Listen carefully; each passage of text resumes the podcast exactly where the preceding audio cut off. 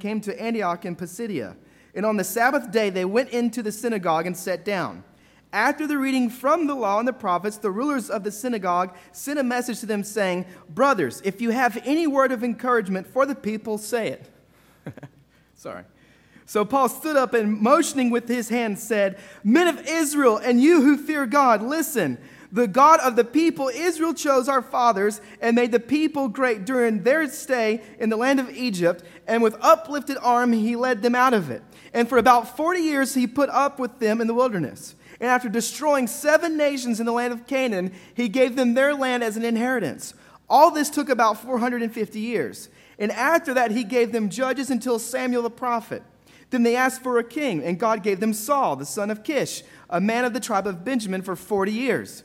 And when he had removed him, he raised up David to be their king, of whom he testified and said, I have found in David, the son of Jesse, a man after my heart, who will do all my will.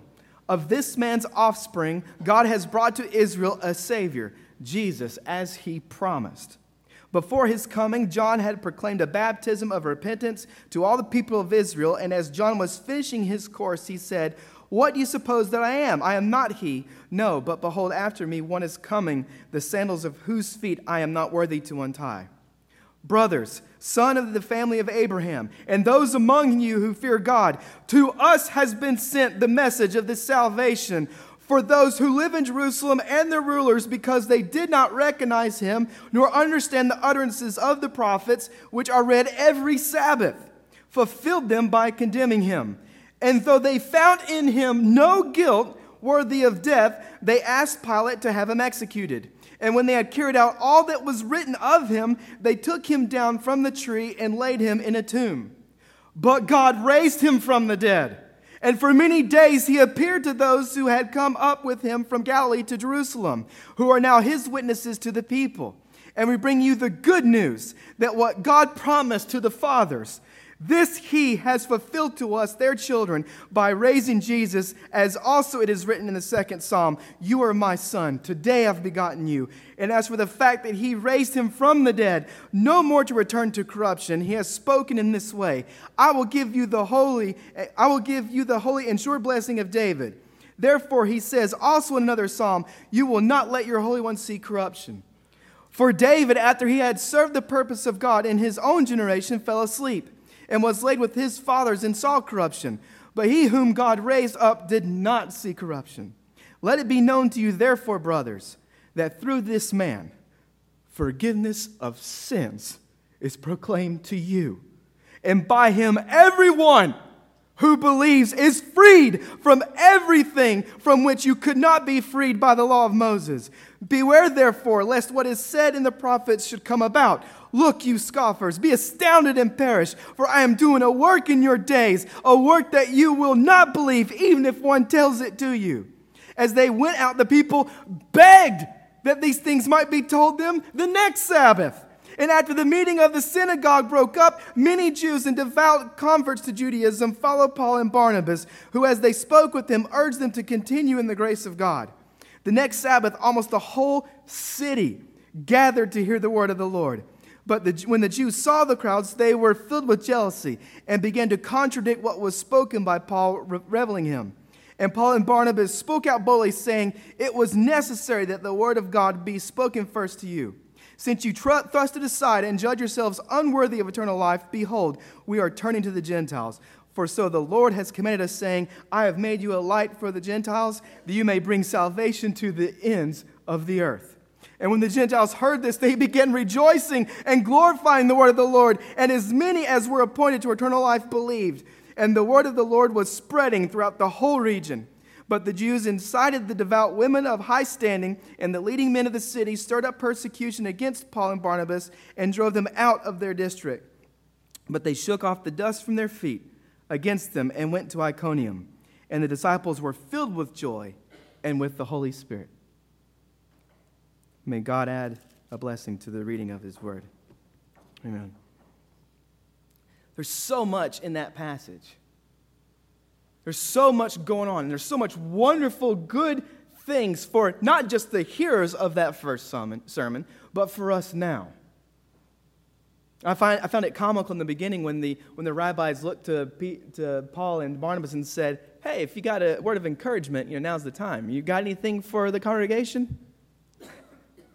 To me, it's funny because the greatest news of all time is about to be delivered to the hearers of the congregation. A normal Sabbath, a normal church service, nothing special out of the ordinary until the gospel of Jesus Christ was given. In verse 32, we read where Paul says the good news that was promised to the fathers of the Israelites. See, Paul's marching through history. He's marching and reminding the Israelites that were hearing his message that, hey, this promised seed, this promised Messiah has come and has fulfilled this promise that was given to our people long ago. In verse 38 through 39, we hear the gospel. We see the gospel, and as Paul presents it to the audience forgiveness of sins through Jesus, forgiveness from everything from which you could not be justified through the law of Moses. See, that changed everything as soon as that was proclaimed in that place. Because up till that point, their only hope for reconciliation with God, their only hope through this life. The only covenant that they were aware of was the old covenant that they had. Things that they needed to do in order for God to never leave them. And the new covenant is based off of the person and work of Jesus Christ through his work and his promise that he will never leave us. Independent of what I promised to do for God. And see, that's a little scandalous, okay? Because it's against our very nature. It's against the sin nature, that flesh nature, that what is right. It's against our world. Everything in this world, if you want something, you got to do something to get it. Everything, our whole system, everything. You have to earn this. You have to deserve this. You have to own up to this. And all those things that are in this world, those are good things. It's good to earn your living. It's a good thing to work for good things and to reap what you sow. But the gospel is different in this it turns the whole system upside down. Because in Christ, we reap what he sowed. We reap what Christ sowed. His very self sowed onto the cross for me and for you, and then gives it as a gift out of love because we deserve it? No. Because he loves you. Because he loves me. Because God would die to have you. Because God did die to have you. Now, see, that changes everything. That's a whole new ballgame. That's a whole new system of my life. Because now I'm going from a position of fear of I need to do X, Y, and Z so God won't ever leave me. And I'm going to a position of freedom because now I'm free to love my neighbor because Christ paid it all. And all to him I owe. Sin let the crimson stain. He washed it white as snow. Now you're telling a free man that I'm now free to love my neighbor. I'm free to do good things because His blessings all my life depend on Christ and what He has done for me, not what I promised to do for Him. But here's the weird thing that because I'm free, I want to do good things. I want to, I want to love my neighbor. How does it look when you tell someone, love me, love me, love me?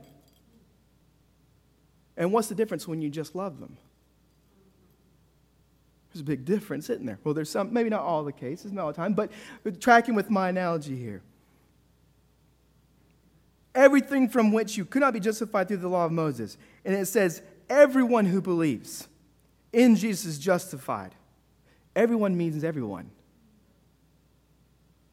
Not one believer in Christ will be damned. Not one. Not one. No one who has faith, no one who believes in Jesus and who he is and what he has done will see damnation. For Christ's sake, no one will.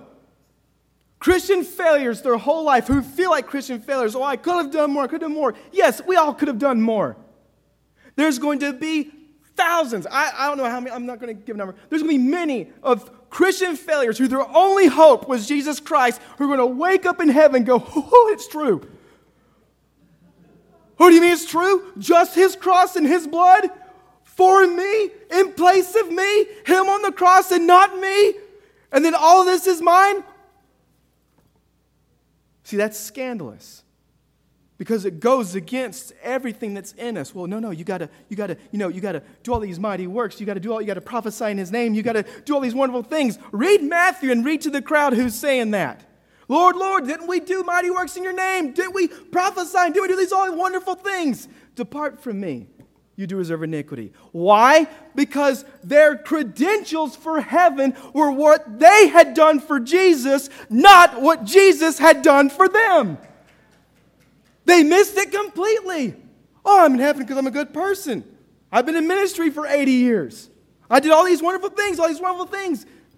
You're missing the whole point if that's, if that's what your faith is in. If your faith is in you, you're toast. Your faith, it's not the, it's not the amount of faith you have, it's who or what you have faith in. And faith in Christ, that's where the power is. That's where the value is because you're hoping in something, you're hoping in God the Son. What is possibly more valuable than that? as I'm wrapping it up, I got a lot more notes, but I kind of went off on a tangent here. One thing I want to kind of, that just sucked me into this passage as well. I don't know about you, but I was very much like my boys when they were little. When I had a favorite song or a favorite show or a favorite movie, I wanted to hear it over and over and over and over again. It didn't matter if I had watched it 30 times in a row. Play it again, Dad over and over and over again. Song, show, cartoon, movie. I can't tell you how many times I watched Teenage Mutant Ninja Turtles over and over and over again. I'm sure my parents could tell you. And my boys are the same way because they found something that is so good. They hear, heard something that they want to hear over and over again. After Paul delivered this message of the gospel, it said the people in there were saying, they were begging, please come back and tell this all over again because it's so good.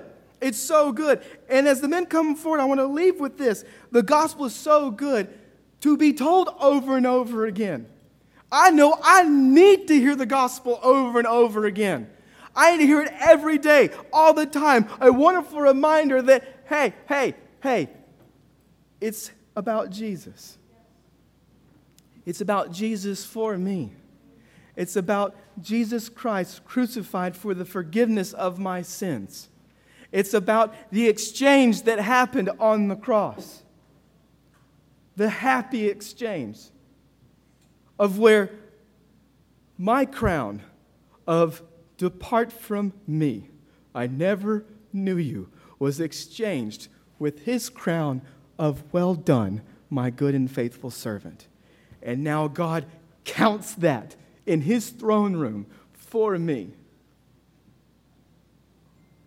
Justified, declared righteous because of what Zach Cole does or did? No, but because of what Jesus Christ did. And that's a scandal. That's a wonderful scandal.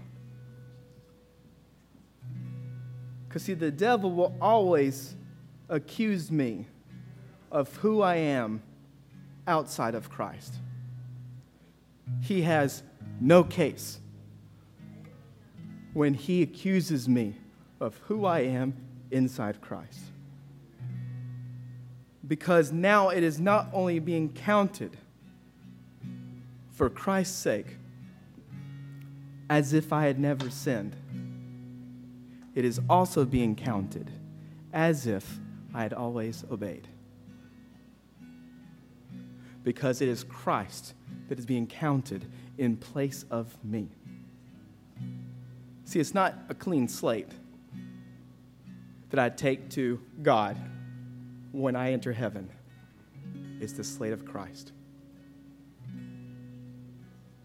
And that changes everything.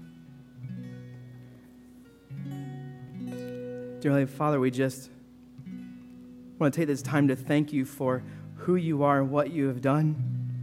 We want to thank you and ask that you encourage us and use us, Lord, in the service of your will and your plan, that you embolden us, that you empower us with the Holy Spirit to tell this message of good news with others, that you give us the opportunity to do good things, to do good works in the service of loving our neighbor. Thank you for setting us free. And thank you, the promise that you've made to us that if we believe in you, that if we hope in you, that you will never leave us or forsake us, that where you are, we will be also, that you will separate our sins as far as the east is from the west. Thank you, Jesus, for your love. In your name I pray. Amen. Appreciate that. Hallelujah. Well, I believe that our focus this morning has been on Jesus and what he's done for us, what he can do for us. He's an amazing Savior. He's a loving Heavenly Father. The wonderful thing about it, He's there all the time for you and I. There's some prayer requests this morning, and while the team are singing softly, I'm going to ask the prayer team to come forward at this time. Some people, we have a blanket ministry that every stitch on these blankets have been prayed over. And we've got people that have needs in their lives, and we send these blankets over to them. We pray that the Holy Spirit will go with the blanket and that they'll not look at the beautiful colors of the blanket, but indeed that they'll look to Jesus as the little card that we send along with it that points him to Jesus. We're here this morning to give Jesus all the praise, all the glory, and all the honor.